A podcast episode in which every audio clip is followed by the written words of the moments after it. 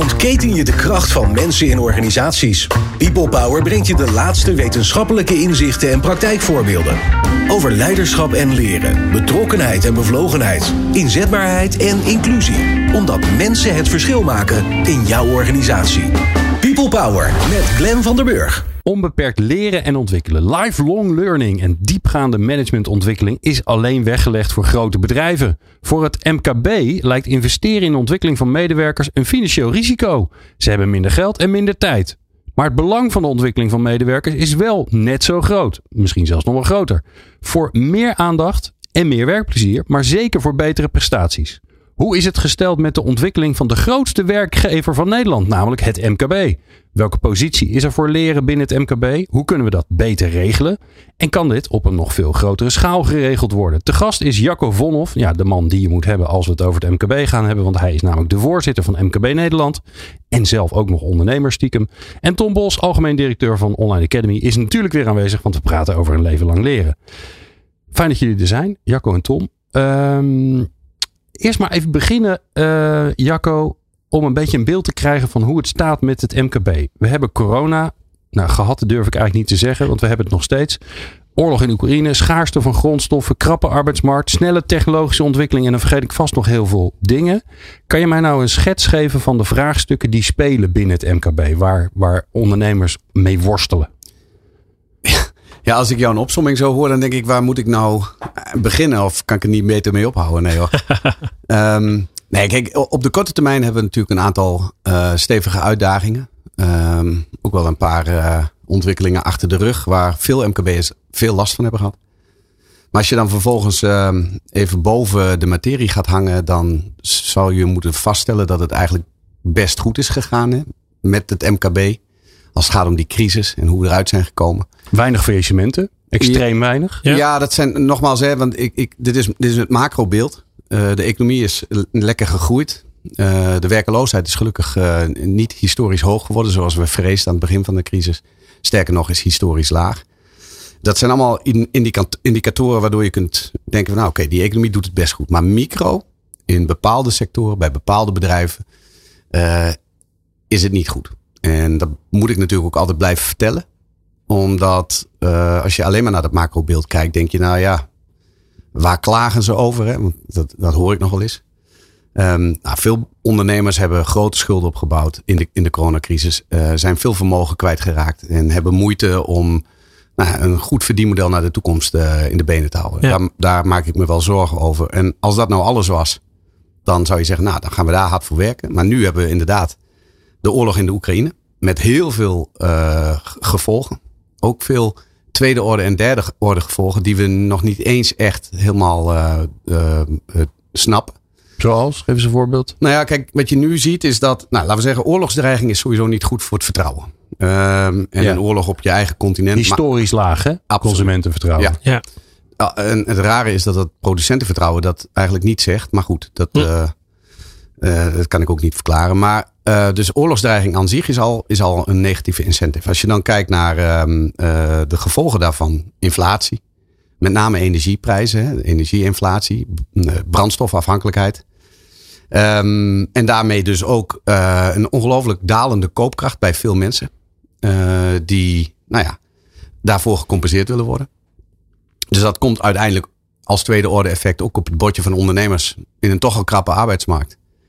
Uh, ja, want horen jullie dat al? Dat, dat, uh, dat medewerkers, collega's aankloppen en zeggen: Ja, uh, ik, heb, ik zag mijn energierekening en ja. ik zie de arbeidsmarkt. Ik ja. wil eigenlijk wel iets meer verdienen, want dit gaat niet goed komen. Ja, natuurlijk gebeurt dat. En ja. ik denk, kijk, dat is een van de dingen die wij ook iedere keer proberen duidelijk te maken. We hadden nog niet zo lang geleden, midden in die Oekraïne-ellende, twee ministers en een minister-president die opriepen tot loonsverhoging bij bedrijven als oplossing voor dat koopkrachtverlies.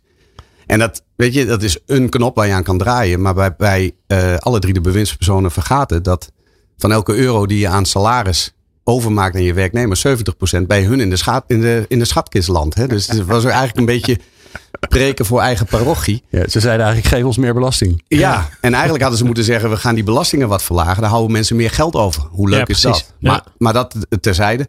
Um, wij zien al dat uh, zeker het uh, CAO-mandje, het gewogen CAO-mandje, dus de CO's die aflopen en uh, worden verlengd. Dat dat op dit moment zo rond de 3,6, 3,7 procent en het neigt naar 4 uh, procent stijging al, uh, al in zich heeft. Dat is meer dan de kerninflatie die op dit moment 3 procent is.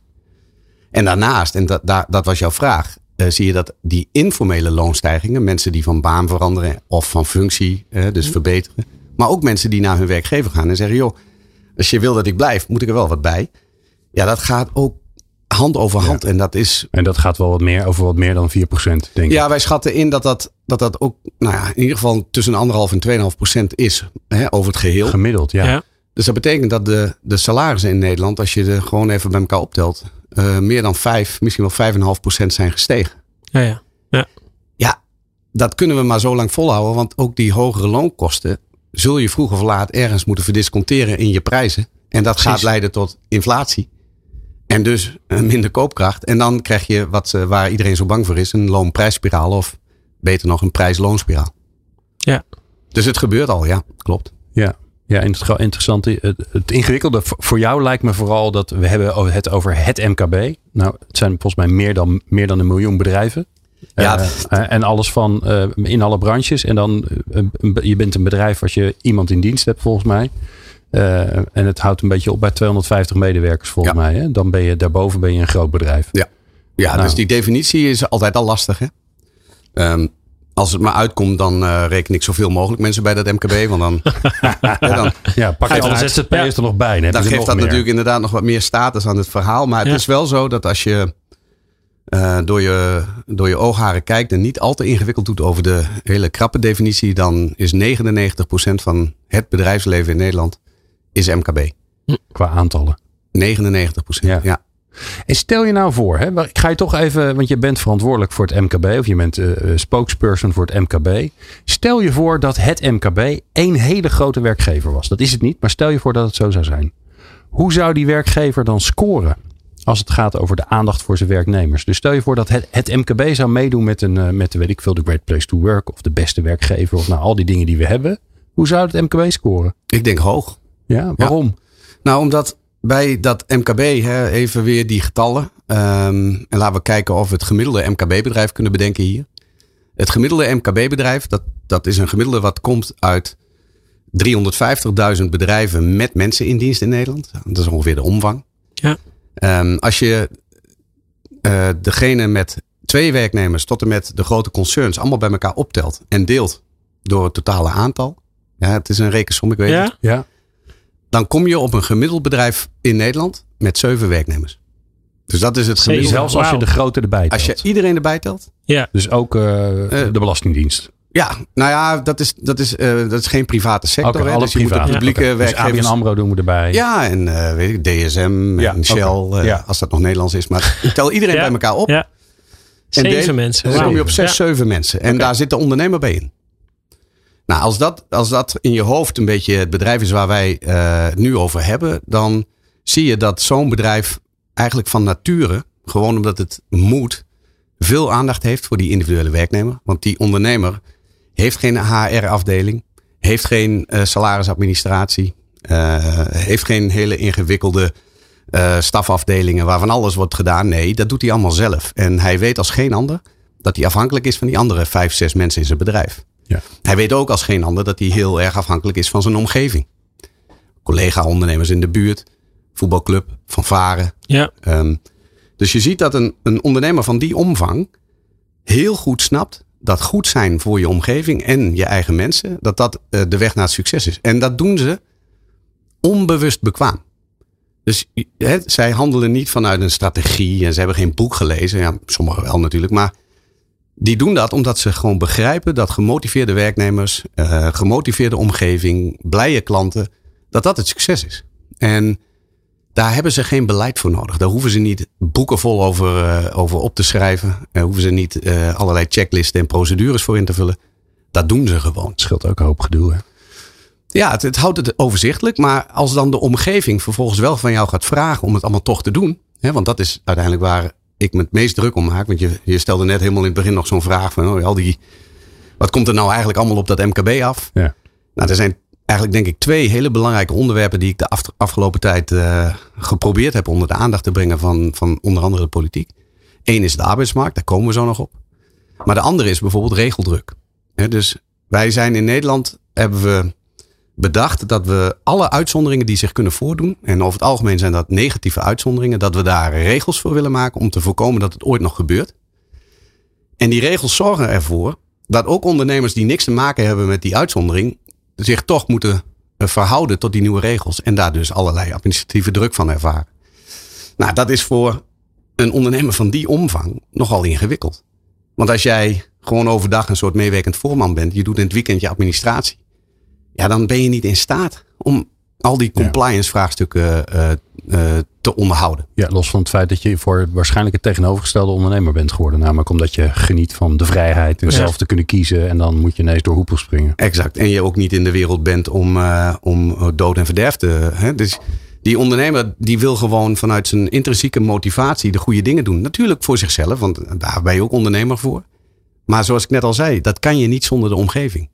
En we, en we leggen ze eigenlijk vast met allerlei ingewikkelde regelgeving. Die niks bijdraagt. Die alleen maar vraagt om vast te leggen wat je toch al deed. Hm. Ja, dat is erg ingewikkeld. Hoe is het met leren gesteld? We, we weten hè, met z'n allen dat uh, uh, de, alle vakgebieden veranderen steeds sneller door technologie. Nou, de alle, alle dingen die we al besproken hebben. Uh, maar ook vakgebieden uh, zijn ook vakgebieden die verdwijnen of worden gewoon, wordt gewoon minder werk in. Dus, dus we zullen met elkaar onszelf steeds moeten blijven ontwikkelen. Ja. Hoe is het daarmee gesteld in het MKB? Zonder die HR-afdeling, zonder die hoofd learning en development. Ja, het is weer een, een definitievraag. Hè? Dus als jij, um, want daarom blijven wij ook graag weg bij het woord leren. Want veel mensen hebben een grondige hekel aan leren. Hè? Die hebben niet voor niks de schoolbank op een bepaald moment verlaten. Omdat ze dachten, nou ik wil gewoon lekker de praktijk in. Maar dat ontwikkelen, dat is wel een goed woord. Ik denk dat heel veel werknemers bij MKB-ondernemers zich ontwikkelen in hun werk. Hè? Learning by doing. Um, en daar ontdekken wat ze goed kunnen, maar vooral ook wat ze niet kunnen. Hm. En zich logischerwijs ook gaan ontwikkelen in de richting van de dingen die ze goed kunnen. En een goede ondernemer ziet dat. Geeft dan ook de ruimte aan die werknemer om de beste te worden in dat wat hij al goed kan. Ja, en omdat hij er gemiddeld zes, zes heeft naast zichzelf, ja. Hoef je daar niet ingewikkeld over te doen, want je ziet het voor je ogen gebeuren. Precies. En, en met name dat informele leren en het ontwikkelen van competenties. Dat is iets wat in het MKB gewoon normaalste zaak van de wereld is. Nou, vervolgens wil je natuurlijk wel dat mensen um, nou, misschien zelfs over hun bestaande baan heen kijken. Of een ontwikkeling op termijn buiten het bedrijf, omdat of de baan in de toekomst ophoudt, of omdat de uitdaging er niet meer is. Ja, die mensen wil je natuurlijk wel aanjagen om zelf, want ik vind dat de regie op je ontwikkeling ligt uiteindelijk bij de werknemer of bij de werker. Degene die door wil of door moet. Ja, dan en waarom vind je dat? Nou, omdat je moet je altijd afvragen, voor wie doe je het? Um, en natuurlijk hebben wij uh, geschoolde mensen nodig in bedrijven om onze, onze bedrijven in de benen te houden. Maar de individuele werknemer uh, doet het natuurlijk ook voor zichzelf. En daar moet primair de incentive liggen. Zowel in de, in de initiële opleiding is dat zo. Maar dat betekent ook dat als je in je werk verder gaat, zul je zelf ook aan de lat staan voor je eigen ontwikkeling. En de kwaliteit die je hebt om verder te komen als je dat wil. Hè? Want ik, heb ook geen, uh, ik heb ook geen enkele mening over mensen die zeggen, nou wat ik doe vind ik prima en dat wil ik eigenlijk altijd blijven doen. Ja, ja wie ben ik? Maar als je ziet dat je verder kunt komen, ja, dan ben je eerst zelf uh, degene die, dat, uh, die daarvoor verantwoordelijk is. Dat blijft altijd de, de, de, de persoon zelf. Ja, misschien heb je nog die, die, die, uh, de regeldruk waar je het net over had. Alle zaken die erbij komen waarvoor één medewerker aangewezen wordt van verdiep je daar nou eens in. Ja. wat, wat soort van de uitzondering op de regel is. Want dan heb je als ondernemer vooral wat aan als ja, als, als medewerker heeft dat wat minder te maken met je eigen ontwikkeling. Misschien dat je dat dan bij moet leren. Nou ja, ik, ik blijf hier een beetje op hangen. Dat, dat doe ik niet voor niks. Um, Omdat het best wel fundamenteel is. Hè? Want als je, ja. als je inderdaad zegt, oké, de, het, het, het, de primaire verantwoordelijkheid van de ontwikkeling ligt bij jezelf, ja. bij de individu. Dan, is dat een hele, dan, dan komen daar hele andere dingen uit als je vanaf daar gaat denken. Dan als je zegt nee, de primaire ontwikkeling van individuen, de verantwoordelijkheid daarvan, ligt bij de overheid of ligt bij de werkgever. Ja. En dan ga je andere dingen doen. Klopt. En een van de dingen waar ik, want ik, ik keek daar zelf ook altijd zo naar. Dacht, ja, weet je, het is jouw ontwikkeling. Dus ben jij, hè, dus ben je, sta je zelf aan de lat. Um, dat, en dat denk ik nog steeds. En ondertussen weet ik ook genoeg over hoe het gedrag van mensen in elkaar zit. En dat leren en ontwikkelen. Nou, hè, je zegt het zelf al. Heel veel mensen hebben geleerd dat leren niet leuk is. Dus dat helpt al niet. Um, maar wat ook ingewikkeld is, is dat jezelf ontwikkelen heel vaak gaat over de, over de toekomst. als het niet al in het hier en nu is, want dat gaat allemaal, ik denk in het MKB veel beter dan in grote bedrijven, want er is veel meer ruimte, er is, het is veel dichterbij. Uh, die ondernemer, uh, die, die ziet waar mensen van uh, oogjes van gaan glimmen en waar ze blij van worden. Terwijl een leidinggevende vaak of minder dichtbij zit of het minder belang bij heeft. Dus ik denk dat MKB daar heel veel voordelen bij heeft. Maar die lange termijn, die is natuurlijk super ingewikkeld. Want ja, weet ik veel. Uh, wat er, als mensen aan mij vragen, wat ben je over vijf jaar aan het doen? Ik weet het zelf ook niet. Nee. Ik heb geen idee. Nee, maar dat geldt ook voor die ondernemer. Ja. Dus de, de, kijk, de, eh, heel principieel, maar ja, nogmaals, dat heeft misschien een klein beetje ook te maken met je, met, met, met je overtuiging. Hè? Dus waar kom je vandaan?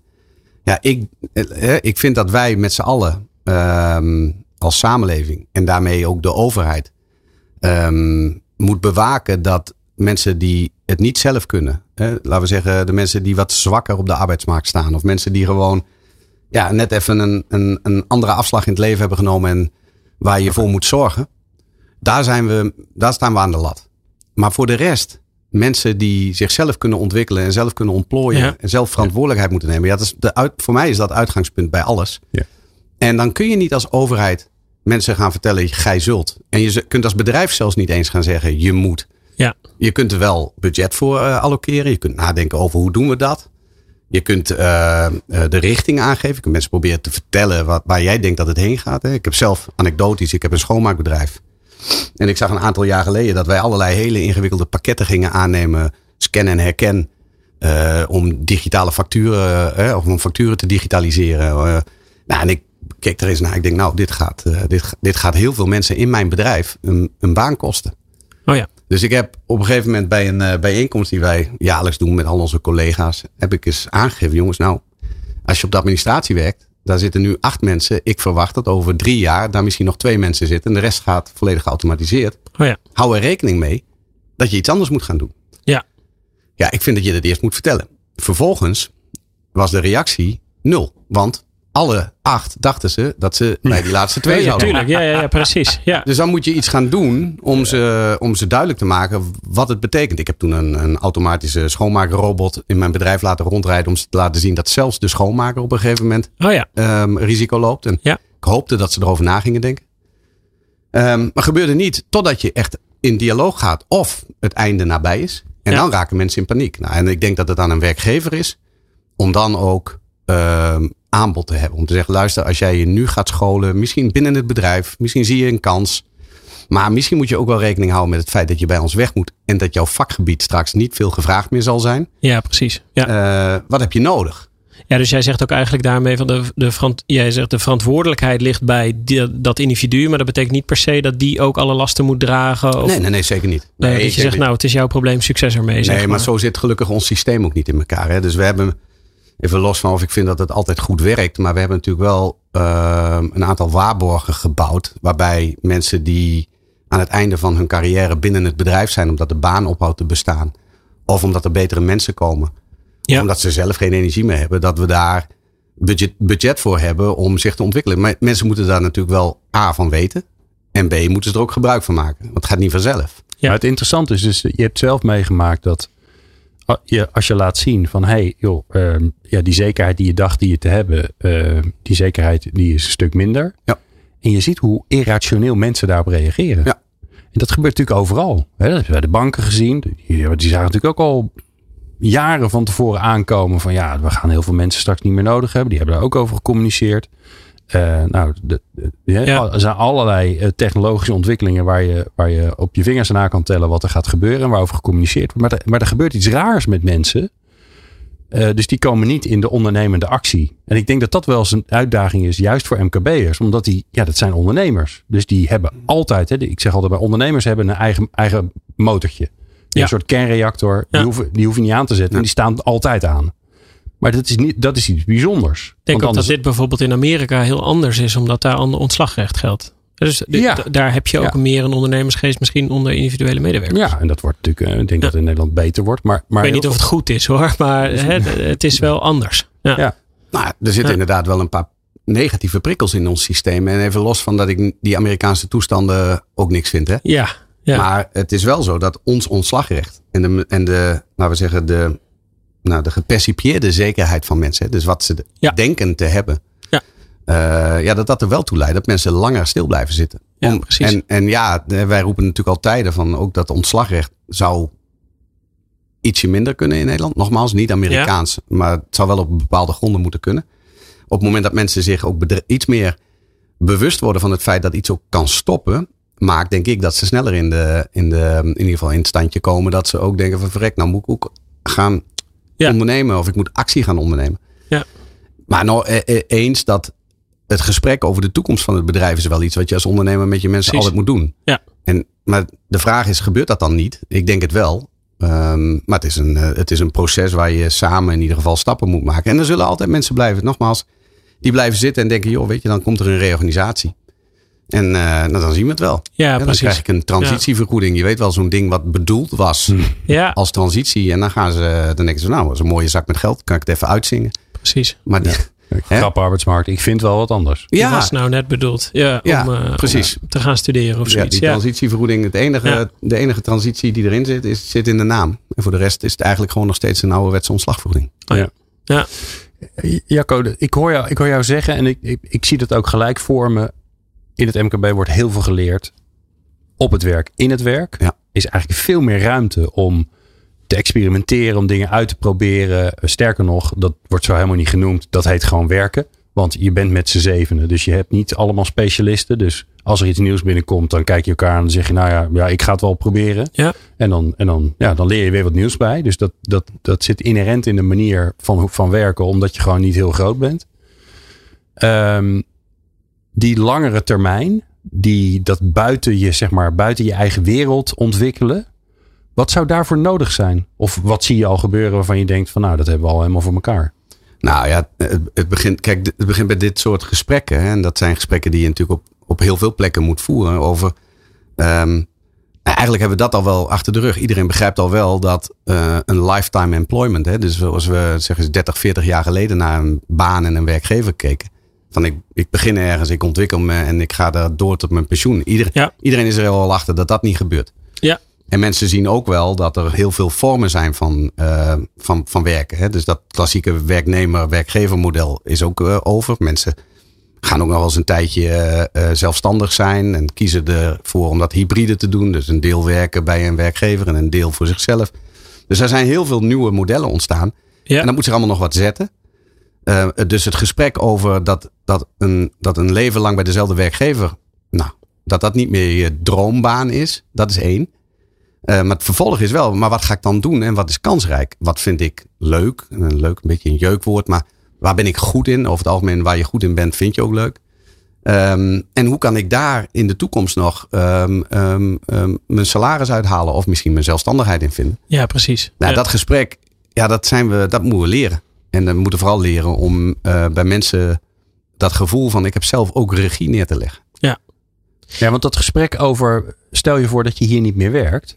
Is dat nou een gesprek wat, wat MKB-ondernemers uh, voeren met, de, met hun collega's? Want dat is ook een gevaarlijk gesprek. Dat iemand denkt, oh ja, kan ook ergens anders gaan. Je, je, stel je voor dat je iemand Bedankt. op gedachten ja, brengt. Ik, uh, ik ja, ga. goed idee. Ja. Ja. ja, ik denk dat heel veel ondernemers op dit moment inderdaad in het standje zitten. Hoe zorg ik ervoor dat ik mijn talent bij me hou? Ja. Ten koste van bijna alles, want er is krapte. En krapte, ja, weet je, dat is in ieder geval vaak geen aanleiding voor een exitgesprek. Um, maar dan nog, hè, dus wat ik net over de administratie zei. Um, ja, het is natuurlijk heel bijzonder dat we bijvoorbeeld nog steeds uh, dit gesprek bijvoorbeeld in het onderwijs moeten voeren. Van hoeveel mensen met een administratieve opleiding op niveau MBO 2 leveren jullie af? Precies, ja. Hoe kansrijk is dat in die nieuwe wereld? Ja. Nou ja, nul. Moeten we daar niet wat mee? Maar zelfs dat gesprek ja. is al ingewikkeld. Ja. Um, nee, dus ik zie, wel, ik zie wel dat werkgevers een poging wagen. En daarom is het ook zo ingewikkeld om iets generalistisch over dat hele MKB te zeggen.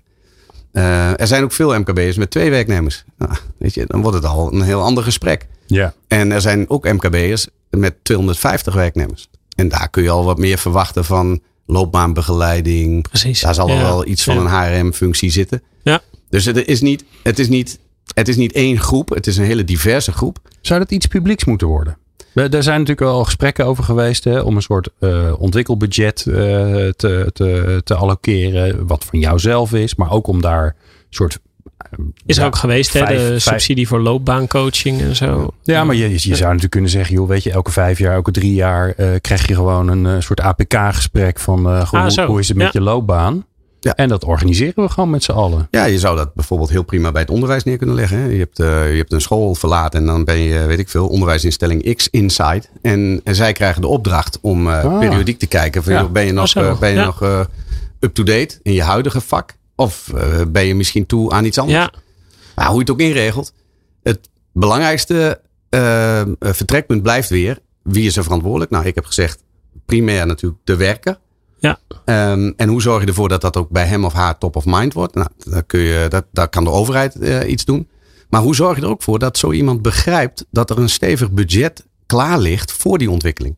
En dat hebben we denk ik op heel veel plekken uh, zo georganiseerd dat het voor een individuele werknemer bijna niet te doen is om na te denken over wat kan ik eigenlijk en welk, welke budgetten zijn er voor ja, beschikbaar en hoe, hoe kom ik daaraan? Wie vind je dat er moet betalen eigenlijk? Ja, dat doen we met z'n allen. Het maakt mij niet uit, linksom of rechtsom. Kijk, als de ja, ja. overheid zegt wij moeten het doen, betaal ik belasting. Als je zegt uh, de werkgever en de werknemer moeten het doen, dan hebben we O&O-fondsen.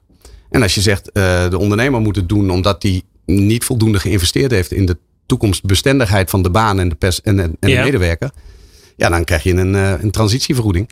Het zijn eigenlijk drie grote brokken met geld die we hebben. Initiële opleiding, jij en ik mogen ons allemaal laten opleiden tot, uh, tot ja, de, de studiefinanciering. Ja, zeg. Master. Nou ja, ja, studiefinanciering en de betaling van feitelijk het onderwijsproces zelf. Hè. Ja, juist. Ja. Die kleine bijdrage die je zelf moet betalen is, nou, staat niet in verhouding tot wat je uh, terugkrijgt van de samenleving. Ja. Maar da daar hebben de meeste mensen nog budget staan. Hè? Want als jij op MBO 2, 3 of 4 niveau of op HBO niveau bent uitgestroomd, heb je niet maximaal gebruik gemaakt van je budget.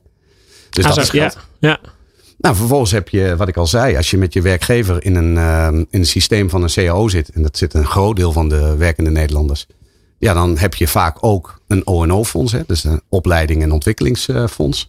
Daar stop jij een beetje geld in en je werkgever. Dat is vaak ja. ook een stevige pot. En dat is branche-specifiek, toch? Ja, en dat ja. maakt het wel eens ingewikkeld. Hè? Dus dat de opleiding vaak binnen de branche wordt gezocht. Terwijl je mensen veel meer uh, eigenlijk uh, dwars door branches heen wilt opleiden. Ja. Dus iemand die nu bij mij bijvoorbeeld uh, aan, aan, aan zijn mak zit als schoonmaker. Ofwel fysiek. Ofwel omdat hij gewoon meer in zijn mars heeft en graag buschauffeur wil worden. Of, ja. Uh, maar zeg je dan, O&O-fondsen, allemaal fuseren, maken er één club van? Nou, dan maak je zelf. Kijk, ik heb ooit, ik, ik heb tot dusver krijg ik heel veel goede kritiek als voorzitter van MKB Nederland, omdat ondernemers uh, en, en mijn koepels uh, vinden dat ik de goede dingen zeg. Maar ik ben één keer heb ik mijn leven in de waagschaal gelegd toen ik zei, laten we die O&O-fondsen maar eens afschaffen, omdat O&O-fondsen, paritaire fondsen, waar werkgevers en werknemers eigenlijk ook het bestuur vormen. Ja. Ja, dat zijn ook wel kleine koninkrijkjes. En voor een deel doen ze goede dingen voor hun branche. Het geld komt ook uit de branche. Ja. Maar we moeten wel leren denken dat mensen niet alleen niet altijd in dezelfde baan blijven en dezelfde competenties moeten hebben. Ja. Maar dat mensen ook niet altijd meer in dezelfde branche blijven. Dus je zult soms voor de vitaliteit van je eigen branche ook na moeten denken over mensen die gaan vertrekken. En alleen dan kun je ook nadenken over mensen die ergens anders vandaan komen. En dat, ja, dat hele denken zit nog te veel in hokjes. Dus ik, het hoeft voor mij niet. Maar, maar het droom is. Ja, voor hoe, mij. hoe zou het moeten zijn? Nou, ik zou. Uh, ik, ik gun elke Nederlander een eigen L-rekening. Een leerrekening. Waar dus die verschillende budgetten gewoon ook opgestort worden. Ja, ja, en die mag ja. je gebruiken voor je persoonlijke ontwikkeling. En, je, en, als je, je, een pensioenoverzicht hebt, heb je ook. Heb je, je ook een eigen leerrekening. En daar staat op hoeveel budget er is voor jou om uh, te investeren in je ontwikkeling. En daar, daar is altijd binnen een bepaalde bandbreedte. Hè? Dus ik ben zelf wat. Uh, ik wil niemand tekort doen, maar ik vind de cursussen uh, macramé vind ik eigenlijk niet, uh, vind, hè, tenzij je macramé-leraar wil worden. Maar ja, ja. oké. Okay, maar dus als het um, zeg maar effect heeft. Zo weer in, hè, macramé. Ja, weet je. En, en, ik vind het best lastig. Want ik, je moet er iets slims ik, voor ik, verzinnen. Ik doe heel veel mensen tekort. Ja. Uh, want wat ik uh, wat, minder, um, wat minder er vindt toe doen, vindt een ander misschien heel belangrijk. Dus ja, vanzelf. Geen maar waardeoordeel. Je, je, punt is dat je niet hobbycursus. Het moet wel bijdrage leveren aan je werk. Aan je ontwikkeling. Ja. En het liefste ontwikkeling in je huidige baan of in de richting van je nieuwe baan. Maar ja, wel een loopbaanperspectief hebben. Maar ja, weet je, dat lossen we op. Ja, dat, uh, dat gaat lukken. We hebben die L-rekening. dus, en, dus die L-rekening. Daar, daar komt uh, ook gewoon dat geld wat je normaal gesproken dus in je ONO stopt. Het komt er ook netjes op te staan. En het geld van je transitievergoeding zie je daar ook.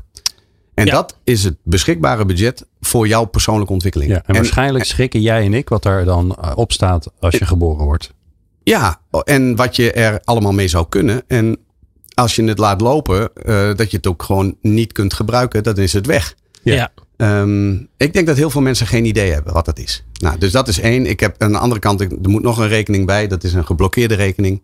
Omdat ik ook vind dat we um, in een moderne wereld waarin werkers allerlei vormen hebben, of dat nou een tijdje zelfstandig is als werknemer of als, als ondernemer. Um, ja, je zou ook eigenlijk zeg maar al je sociale premies en lasten van een aparte rekening moeten betalen. Niet meer de werkgever voor al die herendiensten op laten draaien. Dus dat, je, dat wij zijn een soort uitvoeringsinstelling van de overheid. Als zij ja. niet kunnen, moeten wij het maar doen. Um, ik denk dat met de huidige automatisering het veel makkelijker is om dat deel van, een, laten we zeggen, je loon op een geblokkeerde rekening te zetten. En vandaar gewoon te betalen wat je moet betalen ja, ja. voor de situatie waarin jij je bevindt. Dus dan ligt de regie wederom bij degene. je kunt het niet gebruiken om op vakantie te gaan natuurlijk. Hè, want het is een geblokkeerde rekening. Maar je moet het gebruiken om de belasting te betalen, premies, uh, je pensioen als je in een pensioenfonds zit of je, oh ja. nou, whatever. Oké. Ja. Maar goed, dat is uh, de, zo, de, ja, en de, een, een vereenvoudigde werkelijkheid. Ja, precies. Ja. ja. Ja. en wat jij dus zegt is, uh, ik ga een MBO 2 opleiding doen. Nou, dan ben ik een hoop uh, geld uit mijn potje ben ik kwijt voor de basisschool, voor de middelbare school en voor mijn korte MBO-opleiding. Dan ga ik werken. En ja. dan als ik daarna moet bijscholen of omscholen, dan heb ik gewoon nog een hoop in die pot zitten waarmee ja. ik later je, leraar kan worden. En of, als je twee masters hebt gedaan, dan na de eerste master zegt die potje, ja. die zou je dan Min even zelf moeten betalen. Ja. Die tweede, Doe, toch? Lijkt mij terecht. Ik Ja. bedoel, als jij, als jij het maximaal budget hebt gebruikt, als het gaat om de initiële heel logisch als jij twee masters wil doen. Ik gun iedereen. Of een Ja. derde. Maar ja, dan moet je dan ook zelf opbrengen. En dan moeten we niet uh, we, Ja. uh, kijken naar de samenleving en zeggen, nou wil je er nog eens een keer wat bij doen? Nee, precies. Zo werkt het niet. Is er, en kunnen wij deze stap in één keer zetten? Of is er een soort van korte kleine klap die we nu al uh, kunnen maken om het beter te krijgen? Nou ja, kijk, als je de, deze discussie, daar zitten, hè, we, daar zitten zoveel partijen die allemaal ook hun eigen institutionele belangetjes hebben. En dat maakt het best wel lastig om zo'n grote stap. En alhoewel mensen wel heel snel zeggen, oh ja, dat is een goed idee. Maar als je ze dan vraagt, hoe gaan we het doen en wat doet het jou ook pijn, dan wordt het lastig. Ja. Um, maar wat je wel ziet, is dat wij bijvoorbeeld in de SER uh, onlangs een, uh, een uh, middellange termijnvisie het levenslicht hebben laten zien. Hè. In moderne taal is dat een uh, sociaal akkoord. Waarbij we naast alles wat te maken heeft met flex en vast, ook heel sterk hebben ingezet in een, laten we zeggen, in een traject van werk naar werk. Dus waar we in het verleden er eigenlijk van uitgingen dat als jij je werk verliest, buiten je schuld, dan maakt niet uit, je wordt werkeloos. Ja. Dan zak je in een niveau, kom je eerst bij het UWV, krijg je een tijdje WW. Nou, als er dan al iemand met je aan de slag gaat, duurt het even. 9 van de 10 keer komt het best goed. Maar er zakken dan vervolgens ook weer een hele groep mensen door naar de bijstand. Die komen dan bij de gemeente. Daar gaat Ja. hetzelfde traject nog een keer lopen. Allemaal weggegooid geld.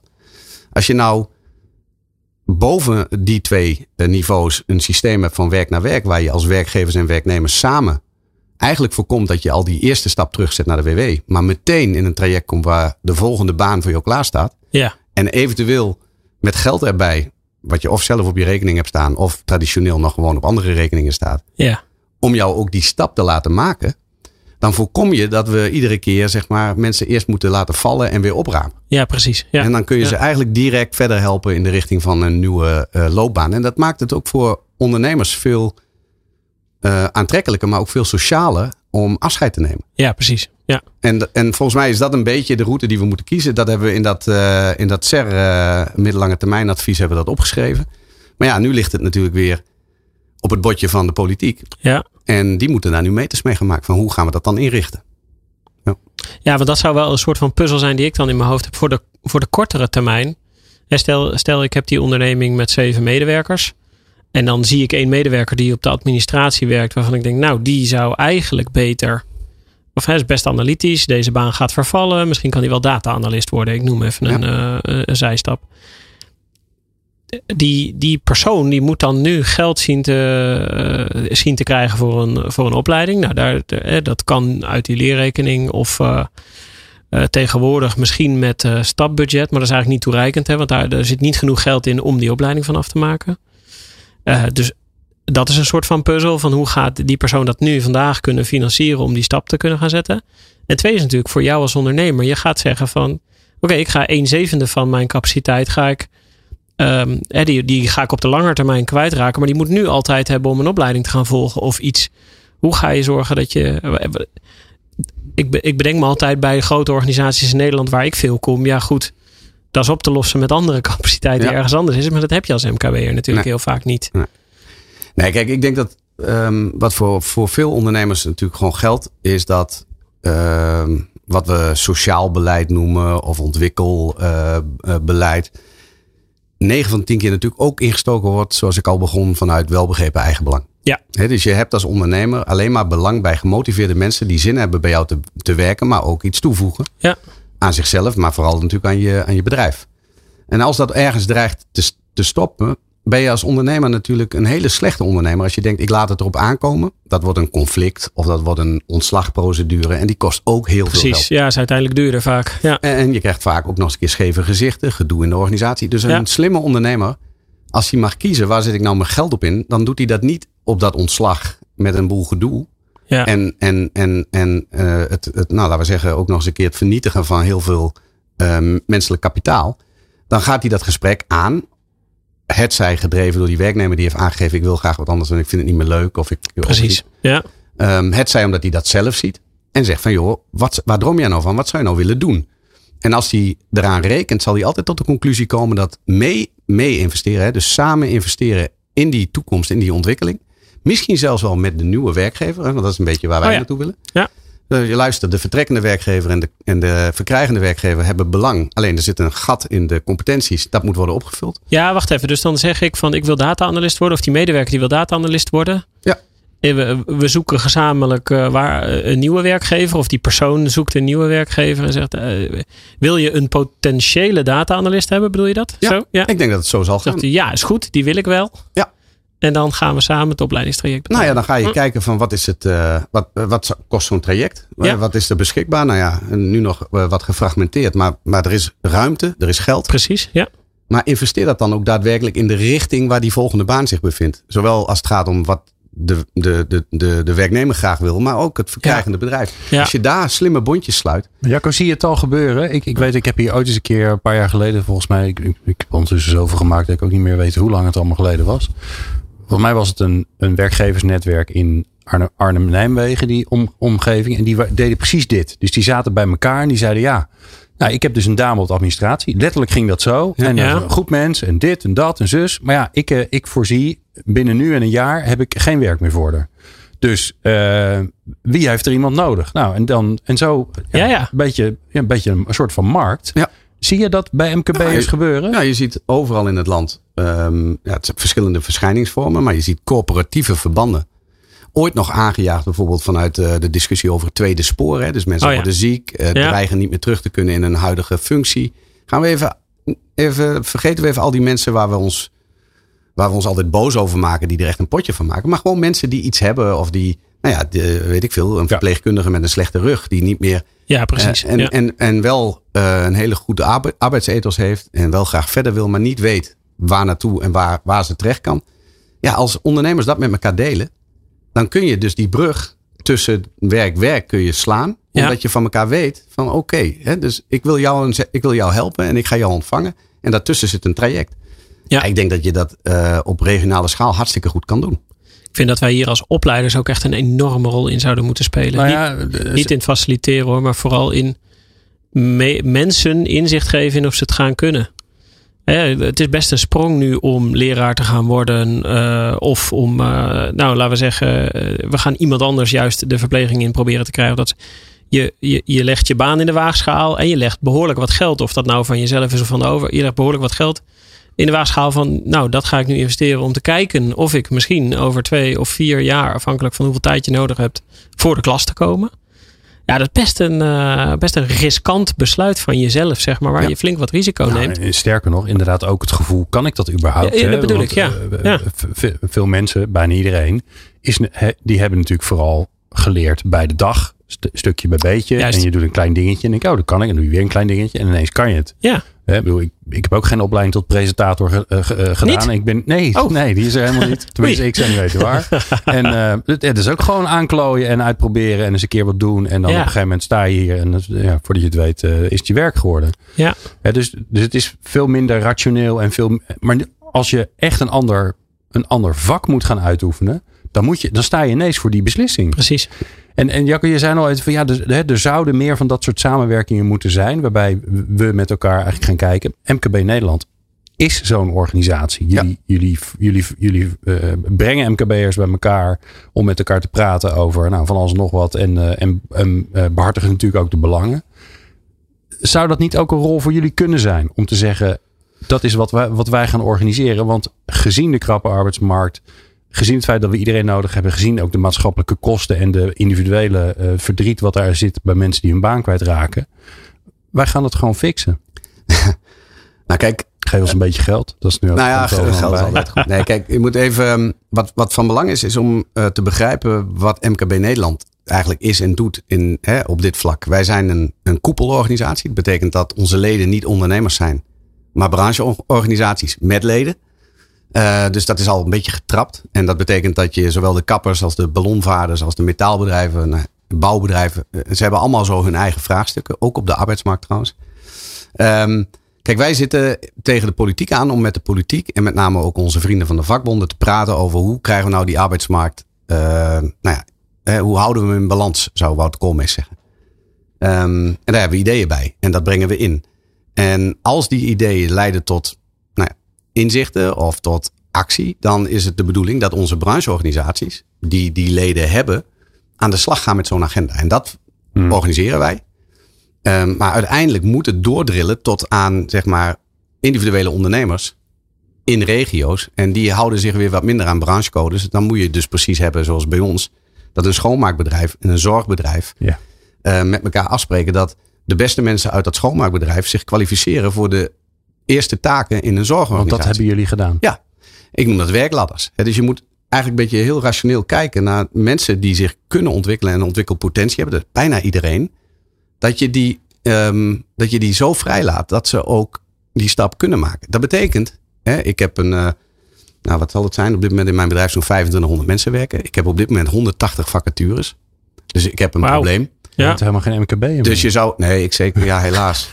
um, dus ik zou, eigenlijk zou ik, zou ik helemaal geen mensen kwijt moeten willen. Hè? Ja. Eh, ik, ik zou ze moeten willen houden. Ja. Maar op lange termijn geloof ik dat mensen de rest van hun leven laten schoonmaken voor niemand goed is. Niet voor je fysiek, maar ook niet als het gaat om ontwikkeling. Ja. Uh, dus dan moet je even kiezen, wat heeft mijn prioriteit? En zelfs in tijden van krapte leid ik liever mijn mensen op samen met mijn klant om ze hun high potentials te maken. Ja. En, en zelf mijn aandacht te vestigen aan die mensen die die stap naar mij toe nog moeten maken en kunnen maken. Dus dan moet ik met het UWV en met uh, sociale werkbedrijven moet ik in gesprek. Want daar zit vaak mijn nieuwe doelgroep. En als je op die manier mensen kunt ontwikkelen in stapjes. En als we dat allemaal zouden snappen. Dat het voor ons allemaal beter is dat we er op die manier naar kijken. Ja, dan zijn we een heel eind verder. Maar ik heb, kan je, me... heb jij voor de gein wel eens uitgerekend wat dat, wat dat oplevert? Hè? Want, nee. Uh, Nee, maar daar weet je, dat, ik denk dat we dat, hè, dus ondernemers zijn ongelooflijk goed in rekenen. Vooral naar zichzelf toe rekenen. Ik ook. Um, maar sommige ontwikkelingen, sommige dingen die je doet, die laten zich gewoon niet uitdrukken in geld of in. Maar dat, het rendement komt in een trouwe klant. Of komt in waardering van de omgeving. Of nee, maar ik zit aan het maatschappelijk rendement te denken. Ja, dus maar als iemand in de bijstand zit, die gaat bij jou werken en die groeit door naar de zorg. A, je lost een vacature in de zorg op waar niemand te vinden is. Precies. Je haalt iemand uit de bijstand. Los van het feit van alle bijeffecten die jij nog eens een keer veroorzaakt in het leven van zo iemand. Want mensen hebben wat meer eh, geld, eh, kunnen we meer geld besteden aan hun eten, hun woonsituatie. Nou, nou. Daar, daar, daar, daar, heb ik nog wel een probleem. Maar, maar goed, misschien, kijk, het, Ze moeten niet meer. Was het nou ja. maar zo dat, dat mensen in de bijstand, die trouwens, uh, wat mij betreft, de bijstand moet je niemand gunnen. En is geen vetpot. Maar het is natuurlijk wel heel ingewikkeld dat wij in Nederland iets hebben wat aanmoedeval heet. Dat iemand die een bijstandsuitkering heeft en een aantal toeslagen netto meer geld overhoudt. Als ja. iemand die bij mij komt werken voor pak een beetje 36 uur. Ja. Um, dus daar hebben we nog wel een opdracht. Maar ik ben het met je eens dat als je uh, beredeneert dat het ontwikkelen van mensen en de ontwikkeling van mensen en ook perspectief van mensen, dat dat de samenleving beter maakt. Ja, dan is dat precies de opdracht. Ja, en wat dat oplevert. Kijk, op dit moment ehm, ehm, is die arbeidsmarkt zo krap dat je eigenlijk het effect al ziet. Hè? Dus we hebben uh, de bijstand loopt leeg. Dat levert ons trouwens als samenleving in euro's ook heel veel op. Het bespaart ons in ieder geval heel veel geld. Ja. Je ziet dat uh, het aantal WW-uitkeringen enorm is gedaald. En dat levert ons dus ook heel veel op. Ja. Maar dat is alleen nog maar geld. Maar ik denk zelf dat, dat mensen die zich aan het ontwikkelen zijn en s'avonds thuiskomen op de bank uh, vallen en boos zijn op hun baas. Ik denk dat die het leukste leven van de wereld hebben. He, want ja, ja, dat is wat je wil. Je wilt toch, je, wil, je, je, je wilt toch vertellen dat je, nou ja, dat ze weer, dat, hè, dat je, uh, je hebt een leuke dag gehad, maar je hebt ook een paar dingen gezien en ze hebben weer niet naar je geluisterd. Hoe leuk is dat? Ja, precies. Ja. Dat gun je iedereen dan, uh, dan de hele dag goede tijden, slechte tijden. Dat is ook niet wat. Zeker. Tom, ik geef jou de eer van de oh. laatste vraag. Hoe vind je dat? Om er een, om er een strik omheen te doen. Zo. Ja, dat, ja, is goed. Ik zet je verder niet voor het blok. Nee, nou ja, dat kan ik tegen. ben je gewend, hè? ja, precies. Ja. Nou ja, ik, ik, ik, vroeg net al van wat zou de eerste stap zijn? Een soort van de goede kant op of zo. Hè? Want dat is natuurlijk waar ik een beetje naar kijk. Van, het is een complex samenval tussen uh, eigenlijk werkgever, werknemer. Nou, volgens mij is dat stuk trouwens nog best wel simpel. Maar ik, bij mij zit vooral nog in mijn hoofd van wat moet nou dat, wat, moet, wat zou de overheid moeten doen? En of de, hmm. De, de regelgeving, wat moet je forceren of zo? Heb jij daar een idee bij? Ja. Nou ja, in waar, lijn waar met... moet je mee stoppen? ik dacht, ik begin met een lekkere makkelijke vraag. Ja, ja, Of uh, ik eindig met een lekkere makkelijke vraag. Ja, dan zijn We nog, uh, hebben we zeker nog twee minuten voor. Ja, nou, maar in lijn met waar ik net over begon. Um, ik denk waar, waar we aan ten onder gaan met elkaar is regeldrift. He, dus uh, waar we continu proberen om de goede dingen te doen. In hele complexe situaties. Nog meer complexe dingen toevoegen en dan denken dat het beter wordt. Ja. Uh, ik, ik zou heel graag weer teruggaan naar de kern van de, van, van de zaak. Is namelijk hoe zorgen we er nou voor dat dit systeem wat we met elkaar hebben, onderwijs, overheid en ondernemers, dat dat wat soepeler draait. En dat betekent wat mij betreft dat de overheid altijd dienend moet zijn en niet leidend. Hm. Natuurlijk de goede incentives, hè, daar waar de markt faalt of waar je een onrendabele top hebt. Hè, dus waar je iets moet subsidiëren, dat is prima. Ja.